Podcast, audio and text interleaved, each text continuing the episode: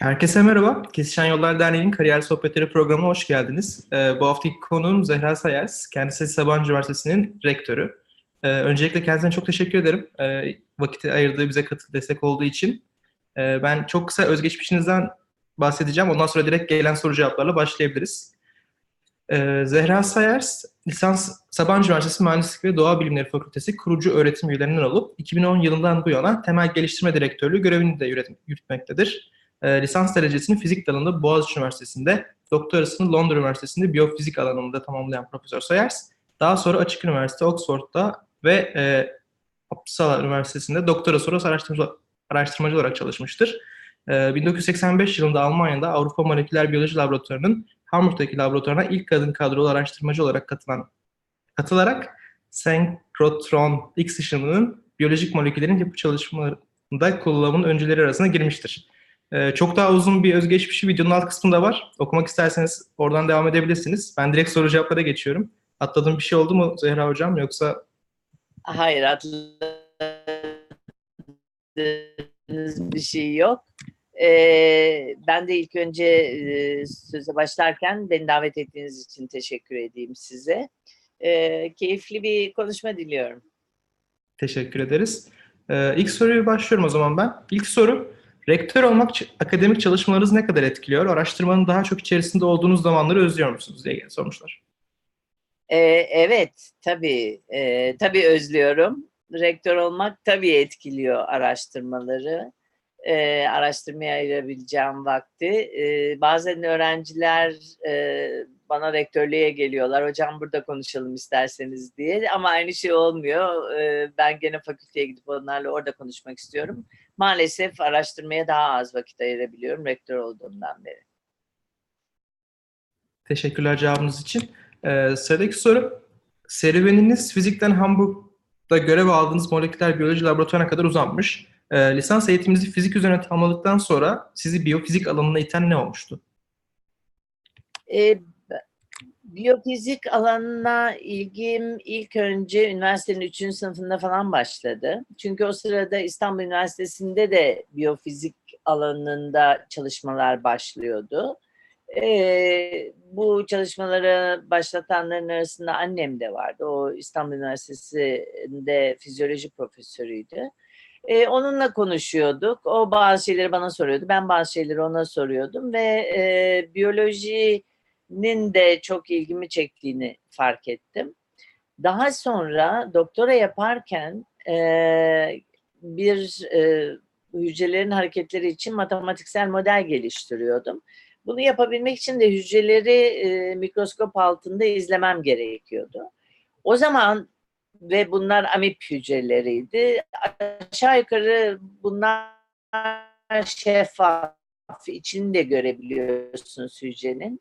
Ve hücrenin içinde öyle e, karmaşık olaylar e, yer alıyordu ki bu e, hücreler hareket ederken. Kendi kendime dedim ki yani bu, bu çok e, insanı çok, çok ilgimi çekti benim. Ve o, o alanda biraz daha bilgi edinmek, bir şeyler daha öğrenmek, e, o tarafa yönelmek istedim. Ayrıca bir de şuna inanıyorum ki biyoloji herhalde e, önümüzdeki en zorlayıcı, en zorlu konulardan birisi şu anda. Çünkü biyolojinin belli aşamalarını geçtik. E, bakarsanız biyolojiye ilk önce insanlar e, olayları gözlemlemişler veyahut da e, bitkilerini mesela gözlemlemişler. Biraz daha içine girmişler. Onların analizini yapmaya başlamışlar. Daha sonra biraz daha da içine girip moleküllere inmişler ama içeri doğru inip küçük ölçüye gittiğimiz zaman olay iyice karmaşıkla, karmaşıklaşmaya başlıyor. Bu karmaşık e, moleküler ortamdan bütüne doğru gelmek bence e, günümüzün en zorlu e, sorularından birisi. Tabii bir diğeri de nasıl bizim biz neyiz, biz nasıl olduk, ee, bizim moleküllerimiz bir araya gelince niye farklı e, davranıyorlar diye anlamakta bence çok e, büyüleyici bir konu. Teşekkürler cevabınız için. Ee, sıradaki sorum, günümüzde disiplinler arası çalışmaların önemi sürekli olarak vurgulanıyor. Geçmişteki başarılı bilim insanları Nobel ödülü alanlar da disiplinler arası çalışmaya bu kadar önem veriyor muydu diye sormuş. Devamı da siz disiplinler arası çalışmalar hakkında ne düşünüyorsunuz? Evet, bu bence çok e, yerinde bir soru. Beni görüyorsunuz değil mi? Bir ara gider gibi oldu bağlantı. Görüyorum evet. Ee, bu, bu çok önemli bir soru. Ee, disiplinler arası çalışmalar e, bence gittikçe e, ağırlık kazanıyor. Çünkü biraz önce biyoloji konusunda söylediğim gibi e, bu aynı şey malzeme için de geçerli. Baktığımız sistemler gittikçe daha kompleks sistemler haline geliyor. Daha karmaşık sistemler haline geliyor. Ve onları yalnızca bir yönden yaklaşarak anlamanız zorlaşıyor. Yani gene biyolojiden bir örnek vereyim ve benim kendi tecrübemden bir örnek vereyim. Evet biyoloji bana çok büyüleyici geldi. Ee, daha fazla öğrenmek istedim ama fizik yöntemlerini orada kullanmanın önemini de aynı zamanda görebildim. Ee, aynı zamanda bir mühendis gibi düşünmenin de, bir fizikçi gibi düşünmenin de e, biyolojik problemlere yaklaşırken ne kadar önemli olduğunu anladım. Daha sonra daha büyük bir patlama e, bilgisayarların biyolojide kullanılması ve ağırlıklı kullanılmasıyla ve bir bilişsel tekniklerin diyelim computational biology dediğimiz bilişsel biyolojinin e, öne çıkması gene bir e, interdisipliner çalışmanın, disiplinler arası çalışma ne kadar önemli olduğunu gösteriyor. Burada önemli noktalardan bir tanesi de herkes her şeyi aynı derecede bilmek zorunda değil.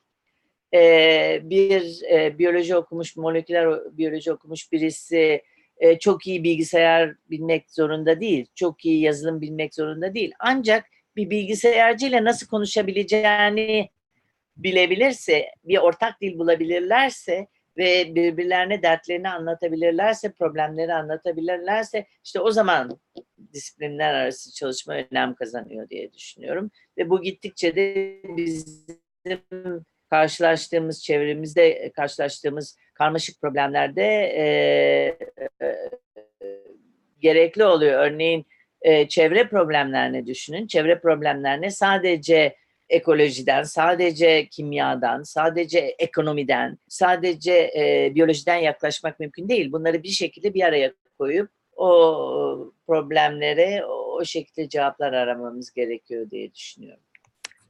Bu konuda ben saatlerce konuşabilirim yani. Çok teşekkürler cevabınız için. Çok bilgilendirici oldu.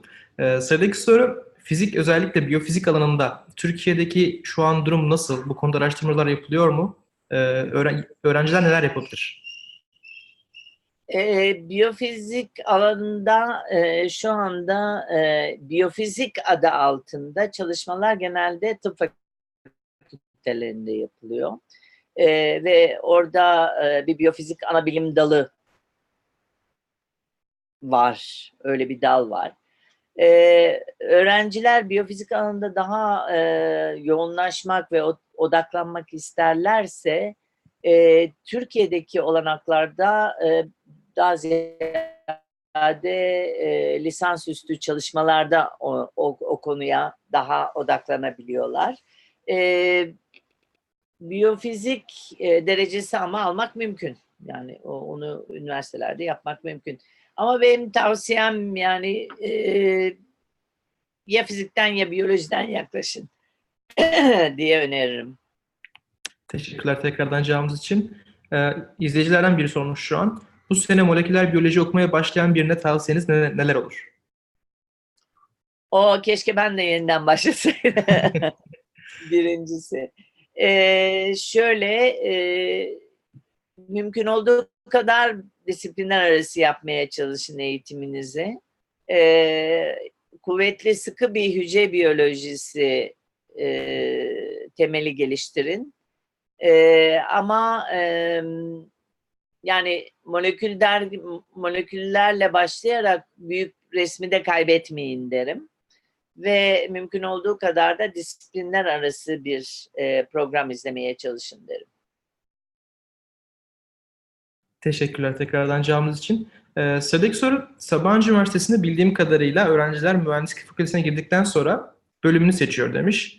Bu Türkiye'de pek sık görülen bir sistem değil. Bu sistemi neden uyguladığınızı açıklayabilir misiniz? Sizce öğrenciler açısından artıları ve eksileri neler diye sormuş. Tamam. Ee, bir kere Sabancı Üniversitesi'nde öğrenciler mühendislik fakültesine girdikten sonra bölümlerini seçebiliyor demek tam da doğru değil. Sabancı Üniversitesi'ne giren öğrenci hangi fakülteye girerse girsin istediği diploma alanını seçebiliyor. Fakültesinde seçebiliyor, diploma alanını da seçebiliyor. Diploma alanını seçmesi için tek şart o yılki e, o alanda o yılın minimum herhangi bir üniversitede minimum puanını tutturmuş olması. Yani siz e, mühendislikten girip ekonomi okumak istiyorsanız herhangi bir yerde Türkiye'nin herhangi bir yerindeki ekonomi puanını tutturuyorsanız Sabancı'da bu değişikliği yapabiliyorsunuz. Bunun e, avantajı bence çok büyük. Bu Sabancı Üniversitesi'ne has bir özellik. Başka üniversitelerde yok bu. E, bunun e, avantajı, öğrenciler için avantajı çok büyük şu açıdan. E, ben şuna inanıyorum ki bir e, üniversitenin birinci sınıfına gelen bir öğrenci her zaman tam ne yapmak istediğini bilmiyor. Bazı öğrenciler var, e, adaylar var diyelim. Onlar baştan itibaren biliyorlar. Ben bilgisayar okuyacağım, ben e, sosyoloji okuyacağım falan. O, o bir şekilde yüreğine onu sokmuş. Ama bazı öğrenciler var. Ben acaba işte bilgisayar mı okusam yoksa e, görsel sanatlar mı okusam, bilgisayarla görsel sanatları birleştirsem mi falan diye te- tereddütleri olabiliyor. Bu tür öğrenciler için Sabancı Üniversitesi bir vakit veriyor onlara. Birinci yılın sonundan ikinci yılın sonuna kadar bir seçim yapabilirler. Yani seçimlerini birinci yılın sonunda bildirebilirler veya ikinci yılın sonuna kadar bekleyebilirler bir seçim bildirmek için. Bu da bence büyük bir avantaj. Öğrenciler alanları görüyorlar, tanıyorlar, kendilerini biraz daha iyi tanıyorlar, e, sınav stresinden çıkmış oluyorlar, daha olgunlaşmış olarak bu kararı verebiliyorlar. Bu çok büyük bir avantaj. Ben bunun dezavantajını göremiyorum.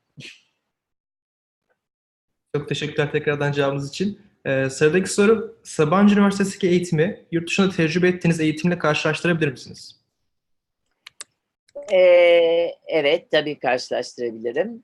Ee, Sabancı Üniversitesi'ndeki eğitim her ne kadar kritik düş eleştirel düşünceye, e, disiplinler arası yaklaşıma e, ve e, aktif öğrenmeye yönelik olsa da e, şunu görüyoruz ki e, öğrencilerimiz buna hazır değil.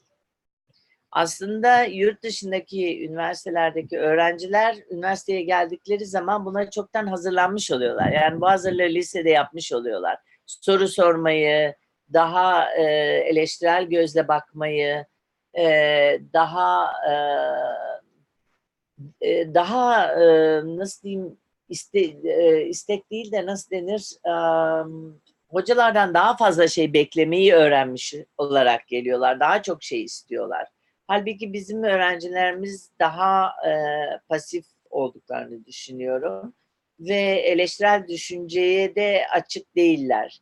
Bu tabii eğitime etkiliyor. Yani bunlar öğrencileri söyledim ben size. Eğitim hakkında arasındaki farkı sordunuz ama öğrenci farklı olunca eğitim de farklı oluyor.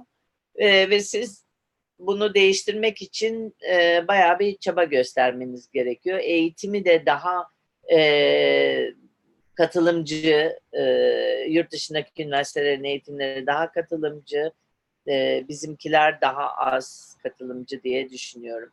Ama ders kalitesi olarak farklı olduğunu düşünmüyorum. Çok büyük bir fark olduğunu düşünmüyorum. Teşekkürler tekrardan cevabınız için. Ee, sıradaki sorum, ülkemizdeki üniversiteler dünya sıralamalarında genelde ilk yüze giremiyor. Ee, bu konuda öğrencilere ve üniversitelere düşen görevler nelerdir sizce? Ee, tabii bu, bu gene böyle saatlerce konuşulabilecek bir konu. Ama ilk aklıma gelen şeylerden birkaç tanesini sıralamaya çalışayım. Üniversitelere e, düşen görev, e, şimdi çok e, nasıl diyeyim, controversial bir şey söyleyeyim. Üniversiteleri belki beş yıla çıkarmamız lazım. Dolayısıyla öğrencilere biraz daha rahat e, kendilerini geliştirebilecekleri bir ortam vermemiz lazım. Ee, üniversitelerden beklenen şey de hoca sayısının düşmesi önemli bir faktör olacaktır. Ee, sonra e, hocalarımızı da biraz daha zorlamamız lazım diye düşünüyorum. Kendilerini yenilemeleri, derslerini yenilemeleri konusunda. Teşekkürler tekrardan cevabınız için. Ee, sıradaki soru başka devlet üniversitesi lisansı ben şöyle çevireyim bunu. Ee, başka devlet üniversitesi lisans mezunu olduktan sonra yüksek lisans Sabancı Üniversitesi'nde yapmak mümkün mü diye sormuş. Tabii. Tabii. Bunlar birbirinden bağımsız olaylar. Ee, başvurunuzu yaparsınız. Ee, belli bir e, ALES skoru falan bekleniyor zannedersem. Ee, ama onlar ilan ediliyor. Eğer o değerler, e, o kriterleri sağlıyorsanız tabii ki. Teşekkürler cevabınız için. Ee, yine benzer bir soru var. Sabancı Üniversitesi araştırma altyapısı açısından ülkemizin ülkemizin öne çıkan bir okulu. Diğer üniversiteler öğrencilerin bu imkanlardan yararlanması için programlar veya herhangi bir imkan var mı? Var. Ee, özellikle bu sene başlattığımız bir pro, yani bu iki senedir yaptığımız PURE diye Project for Undergraduate Research diye e, bir programımız var ve bunu e, geçtiğimiz yaz e, başka üniversitelerden öğrencilere de açtık. Bu programda e, hocalar projelerin isimlerini ilan ediyorlar webde ve e, Sabancı Üniversitesi içinden veya farklı üniversitelerden öğrenciler bu projelere bakarak kendilerine ilginç görünen projelere başvurabiliyorlar. Sonra yaz boyunca 8 hafta zannedersem veya 7 haftaydı. Ee, gelip Sabancı Üniversitesi'nde kalıyorlar ee, ve e, hocalarla projeler yapıyorlar. Bu projeleri yaparken de tabii ki bizim imkanlarımızı, bütün laboratuvar imkanlarımızı kullanıyorlar. Teşekkürler cevabınız için. Yine benzer bir soru var. Ben yine de okuyayım hepsini. Ee, yurt dışında iyi bir doktora programından kabul almak için yazları yurt dışı stajının önemi nedir diye sormuş. Ek olarak yurt dışında araştırma stajı yapma imkanı olmayan fakat iyi doktora programlarına başvurmak isteyen öğrencilere neler tavsiye edersiniz? Bir dakika, birinci kısmında ne diyordu? Ee, bir doktora programından kabul almak için yurt dışı yaz stajının önemi nedir? önemi bence büyük. Çünkü yurt dışında e, yani yurt dışında doktora yapmak için bir tabii ki mezuniyet ortalamanıza bunun yanı sıra ama bu öğrenci daha başka neler yapmış? Bu yalnız e, kendi e, şeyi açısından değil, e, alanında değil, farklı alanlarda da bir şeyler yapmış mı bu öğrenci e, diye bakılıyor. O yüzden de yaz stajları yani yaz içinde kabul almak için. Ee, bunun dışında e, öbürü sorunun ikinci kısmı da e, hani araştırma stajı yapma imkanı olmayan fakat iyi doktora programlarına başvurmak isteyen öğrencilere neler tavsiye edersiniz? benim tavsiyem bol bol proje yapın. Ee, farklı üniversitelerde farklı hocalarla yapın projenizi.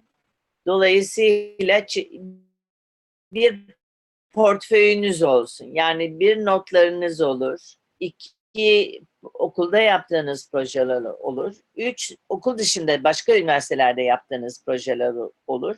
Bu da sizin ne kadar girişken olduğunuzu vesaire gösteriyor. Ayrıca dil bilginizi de e, yüksek tutmanız lazım diye düşünüyorum. Teşekkürler tekrardan cevabınız için. Sıradaki soru, siz üniversiteye başlarken hayatınızın kalanında ne yapmak istediğinize karar vermiş miydiniz? Galiba bağlantımız gitti. Şu an duyabiliyor musunuz? Bir daha o soruyu tekrarlar mısınız? Tabii, tekrarlıyorum. Siz üniversiteye başlarken hayatınızın kalanında neler yapmak istediğinize karar vermiş miydiniz? Boğaziçi Üniversitesi'nde de Sabancı'daki gibi bir sistem olsaydı sizce fizik yerine başka bir alana yönelir miydiniz? Ee, ben e, ben karar verdiğimi zannediyordum üniversiteye başladığım zaman ve fizikte de saf fizikte devam edeceğimi zannediyordum. Ee, ama öyle olmadığını gördüm. evet Sabancı Üniversitesi gibi bir sistem olsaydı mutlaka fiziği biyolojiyle daha yakından birleştirirdim. Hatta ben Boğaziçi'nde okurken biyoloji e, bölümü kapanmıştı o sırada. O sırada Boğaziçi e, şey Robert Kolej Boğaziçi'ne bir geçiş yapıyordu.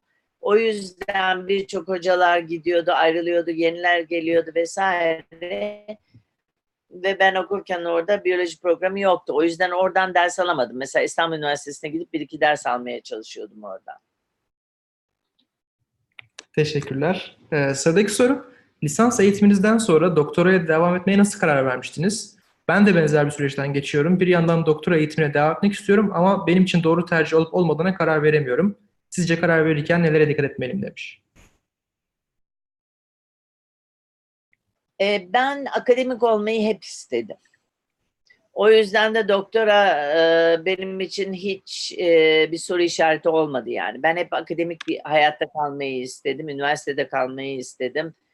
Daha doğrusu üniversitede kalmadım ama e, araştırmada kaldım. Yani ben araştırma yapmayı istedim hayatım boyunca. O yüzden doktora yapmak konusu hiç bana e, gündeme gelmedi. Siz de araştırma yapmak isteyip istemediğinizi düşünün. Yani zamanınızı laboratuvarda veya bir masanın başında bir kağıdın karşısında geçirmek istiyor musunuz? Onu düşünün diye tavsiye ederim. Bu sorunun devamı olarak şöyle devam etmiş. Eğer amacınız özel sektöre çalışmaksa doktora yapmanın çok gerekli olmadığı, tam tersi zaman kaybı olabileceği söyleniyor. Bu konuda ne düşünüyorsunuz? Ee, bir daha sorar mısın? Yine bir bağlantı kesintisi. Tabii. Eğer amacınız özel sektörde çalışmaksa doktora yapmanın çok gerekli olmadığı, tam tersi zaman kaybı olabileceği söyleniyor. Bu konuda ne düşünüyorsunuz? Alanınıza bağlı diye düşünüyorum. Mesela biyotekte çalışmak istiyorsanız bence doktora yapmanız önemli bir şey. Çünkü başınıza mutlaka bir doktora yapmış birisi patron olarak gelecektir.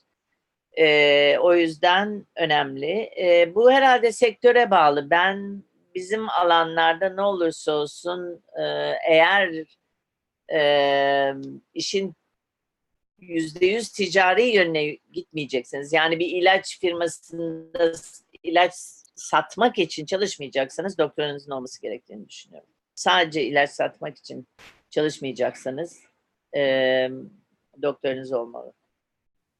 Teşekkürler tekrardan. Ee, bir diğer soru, Sabancı'daki yüksek lisans programları hakkında bilgi alabilir miyiz? Ee, artıları, eksileri sizce nelerdir diye sormuş. E, bir bilgi alabilirsiniz. Onu web sitemizden de alabilirsiniz. Bol miktarda bilgi orada var.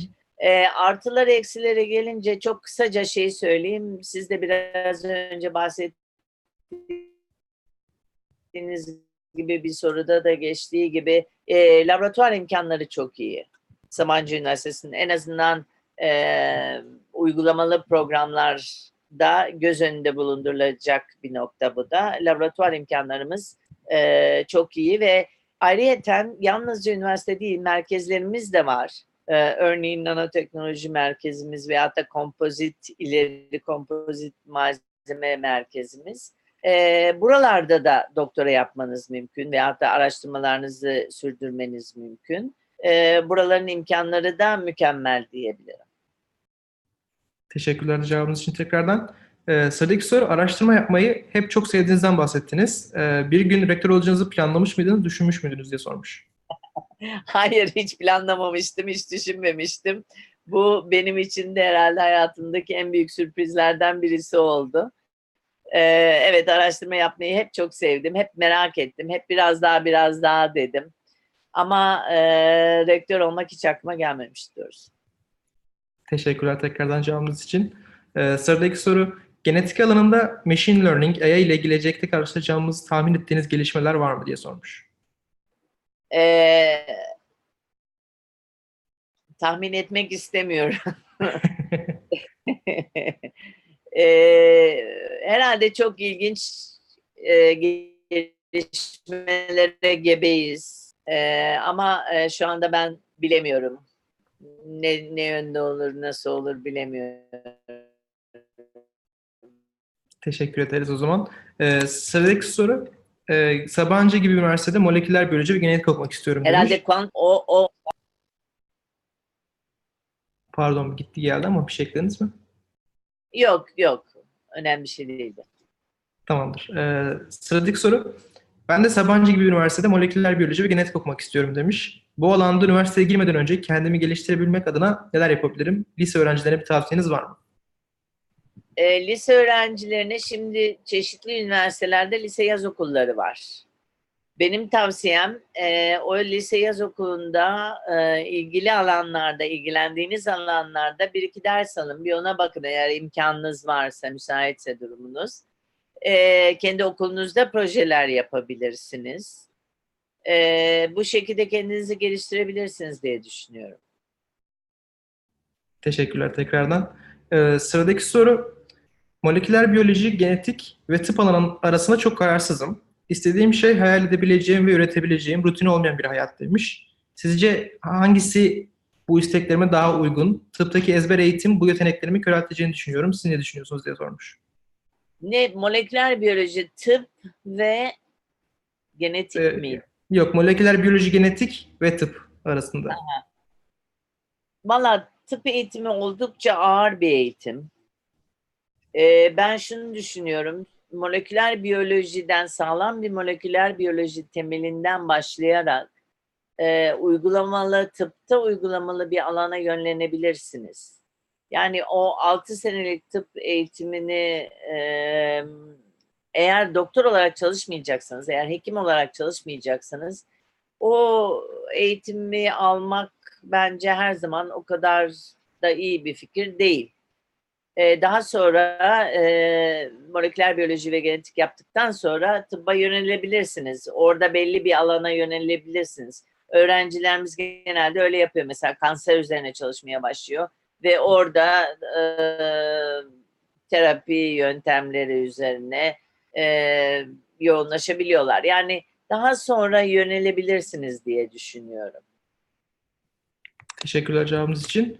Ee, sıradaki sorum, temel bilim, bilimler içerisinde birden fazla alanda uzmanlaşmak mümkün mü? Ee, lisans sürecinde buna vakit yeter mi diye sormuş. Tekrarlayayım mı?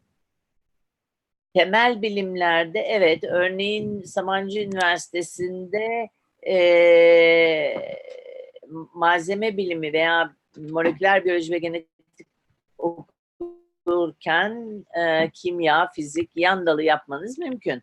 Ve, eee, bunun başka yerlerde de mümkün olabilir. Yani bu tür kombinasyonların mümkün olabileceğini düşünüyorum. Bilmiyorum yani o kadar e, diğer üniversiteleri o kadar bilmiyorum ama seçmeli derslerinizi farklı alanlardan, temel bilimlerden seçerek bunu yapabileceğinizi düşünüyorum. Ve bunun da çok önemli olduğunu da düşünüyorum. Yani e, temel bilimleri birleştirerek bir iki temel bilimde ilerlemenin çok faydalı olacağını düşünüyorum.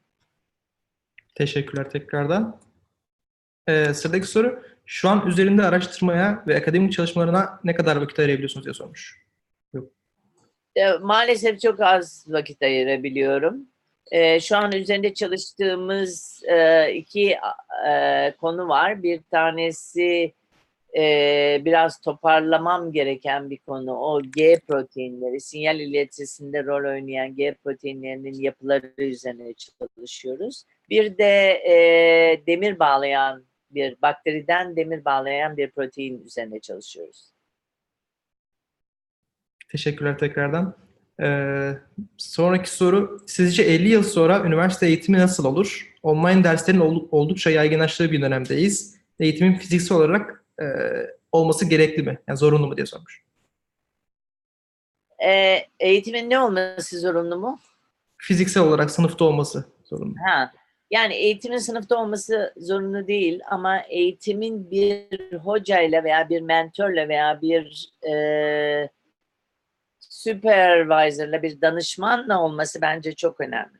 E, çünkü e, birçok e, şeyi kendi başınıza öğrenebiliyorsunuz. Ancak tecrübenin size katabileceği çok önemli unsurlar var. E, perspektifler var, bakış açıları var. Bunları ancak birey bir e, bir hocayla çalışarak edinebileceğini düşünüyorum bunların. O yüzden de e, birçok biz mesela şimdi şeyi deniyoruz. Flipped class dediğimiz sistemi deniyoruz. Öğrenciler derslere gelmeden önce o dersin içeriğiyle ilgili konuları videodan izliyorlar ama gene de gelip hocayla iki saat ders yapıyorlar ve bu ders sırasında da daha e, aktif bir çalışma oluyor hocalarla öğrenciler arasında ve öğrencilerle öğrenciler arasında. Yine aynı şekilde asistanlarla da çalışıyorlar. Ee, yani online öğrenilecek çok şey var. Bilgi edinmek mümkün ama bu bilgiyi değerlendirme aşamasına gelince, tartışma aşamasına gelince tecrübeli bir e, kaynaktan faydalanmanın e, önemli olduğunu düşünüyorum. Teşekkürler cevabınız için. Sıradaki soru, bilimsel kariyerinizde ve rektör rolünüzde az sayıda kadından birisiniz. Bu durumun sizin üzerinizde nasıl bir etkisi oldu? Genç kadınlara önerileriniz nelerdir? diye sormuş. Genç kadınlara önerim. Ee, bakayım bu e, şöyle bir şey. Önünüze bakın ve yolunuza devam edin. E, yani e, demek istediğim şey kimsenin sizi yolunuzdan çevirmesine izin vermeyin. Her zaman kolay olmuyor. Her zaman çoğu zaman bir sürü seçim yapmak zorunda kalıyorsunuz. E, ancak e, yaptığınız işi seviyorsanız, yaptığınız işi sevin. Bence bu çok önemli. Bu herkes için, kadın erkek herkes için önemli. Ama yaptığınız işi seviyorsanız yılmayın, devam edin. E, iyiyseniz e, görülüyorsunuz. E, ben çok anti e, ayrımcılıkla karşılaşmadım hayatımda. Teşekkürler tekrardan cevabınız için. Sıradaki soru, biyoloji araştırmalarında takım çalışmasının önemi nedir diye sormuş. Ve de beraber çalıştığınız kişilerde hangi özellikler ararsınız? Ee, vallahi takım çalışması bence her işte önemli Ee, ve genel olarak sanıyorum bu herkes her alan için gen- geçerli. Ee, beraber çalıştığımız kişilerde herhalde aradığımız şeyler her şeyden önce dürüstlük. Ee, yaptığımız birbirimizin yaptığı işe güvenebilmemiz çok önemli. Bir takım çalışması dediğiniz zaman ben bir kısmını yapıyorum, karşımdaki bir kısmını yapıyor onun benim yaptığıma güvenmesi, benim onun yaptığına güvenmem çok önemli e, bir faktör. E, programlı çalışmak önemli. Herkes ne işin kendisine düştüğünü bilip ona göre yapması önemli. E, ve de bir arada iyi vakit geçirmek önemli, keyif almak önemli. Herkes yaptığı işten hoşlanınca hem e, hoşgörüyle yapıyor hem de daha geniş bir gönülle yapıyor. Birbirinizin çalışmalarına daha iyi katkıda bulunabiliyorsunuz. Teşekkürler tekrardan. Ee, sıradaki soru, Sabancı'da lisans okuduktan sonra e, dünyada önemli üniversitelere kabul almak, lisan, yüksek lisans ve doktora için mümkün mü? Ee, örnek verebilir misiniz? Tabii bizim e, moleküler biyoloji, genetik ve biyomühendislik programından mezun olan öğrencilerimiz yurt dışında yani bizde kalanlar da oluyor. E, ama aynı zamanda yurt dışında e, çok e, itibarlı üniversitelerden e, kabul alıyorlar. Örneğin Rockefeller, Duke, e, Stanford bir postdoc için bizden doktorasını yaptıktan sonra giden bir öğrencimiz orada şey aldı. MIT çok farklı yerlerden İngiltere'de e, e, MRC'nin laboratuvarı yeni kurulan Wellcome laboratuvarında mesela veya Almanya'da Münih'te e, gayet iyi üniversitelerden kabul alıyorlar. Onlarla iftar ediyoruz. Teşekkürler cevabınız için. Ee, sıradaki soru biyofizik alanında çalışmak için lisansta fizik okuduktan sonra biyoloji eğitimini nasıl alabiliriz? Yan dal mı yoksa yüksek lisanstan biyoloji okunmalı? Ee, eğer yan dal yapabilirseniz yapın. Yoksa e, yüksek lisansta bence bir hücre biyoloji dersi falan almakta fayda var. Hücre biyolojisi ve genetik bunlar ha, bir de biyokimya tabii o biyokimyayı nasıl aldığınız önemli. Ee, ben organik kimya almıştım lisans eğitiminde. Az daha sınıfta kalıyordum. Zar zor geçtim. Ee, ama e, yani kuvvetli bir kimya bilginizin olması da önemli. Teşekkürler. Ee, sıradaki soru doktor öğrencilerinizi seçerken nelere dikkat ediyorsunuz? Doktora başvurularında biz nelere dikkat etmeliyiz? Doktor öğrencilerini seçerken ben şahsen e, ilk önce bunu gerçekten yapmayı isteyip istemediğine dikkat ediyorum. Senin gönlüne yatan hakikaten bu mu diye bakıyorum. Çünkü e, yani bu çalışmalar aslında özellikle benim yaptığım türde çalışmalar, deneysel çalışmalar zor. Bu deneylerin yüzde 99'u çalışmıyor. Ama yüzde biri çalıştığı zaman çok mutlu oluyorsunuz ve devam edecek gücü buluyorsunuz kendinizde. O yüzden yaptığınız işi sevmeniz çok önemli. Ee, aynı zamanda disiplinli yani iradeli olmanız çok önemli. Yani bu yüzde 99'unda işler ters gittiği zaman yıkılıp orada kalmayacaksınız. Gene ayağa kalkıp hadi ben şimdi devam edeceğim e, diyebilmeniz lazım. Bu önemli. Zaten benim supervisor'ım derdi ki doktora yüzde 99 stickability yani yapabilme dirayeti yüzde bir ability derdi. Ben de ona dikkat ediyorum. Teşekkürler cevabınız için.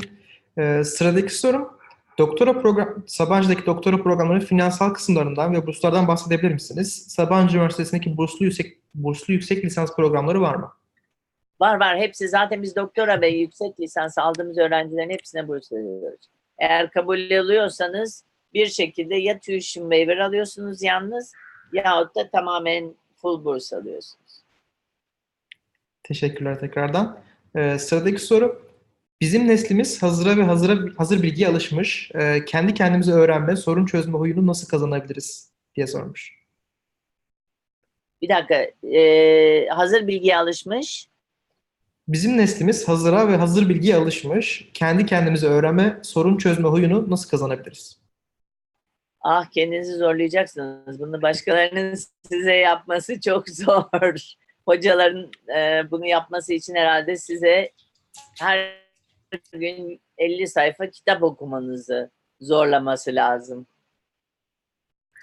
Teşekkürler. Sıradaki soru zaman yönetimi için uyguladığınız bir teknik veya bir yöntem var mı diye sormuşlar. Evet, en sevmediğim işi en başta yapmaya çalışıyorum. Çünkü yoksa onu hep öteliyorum. Teşekkürler tekrardan. Peki 20 yıl geriye dönsem farklı yapardım dediğiniz bir şey var mı? Tabii ki var. o herkeste vardır. Ben 20 yıl geriye, ha bir dakika 20 yıl az.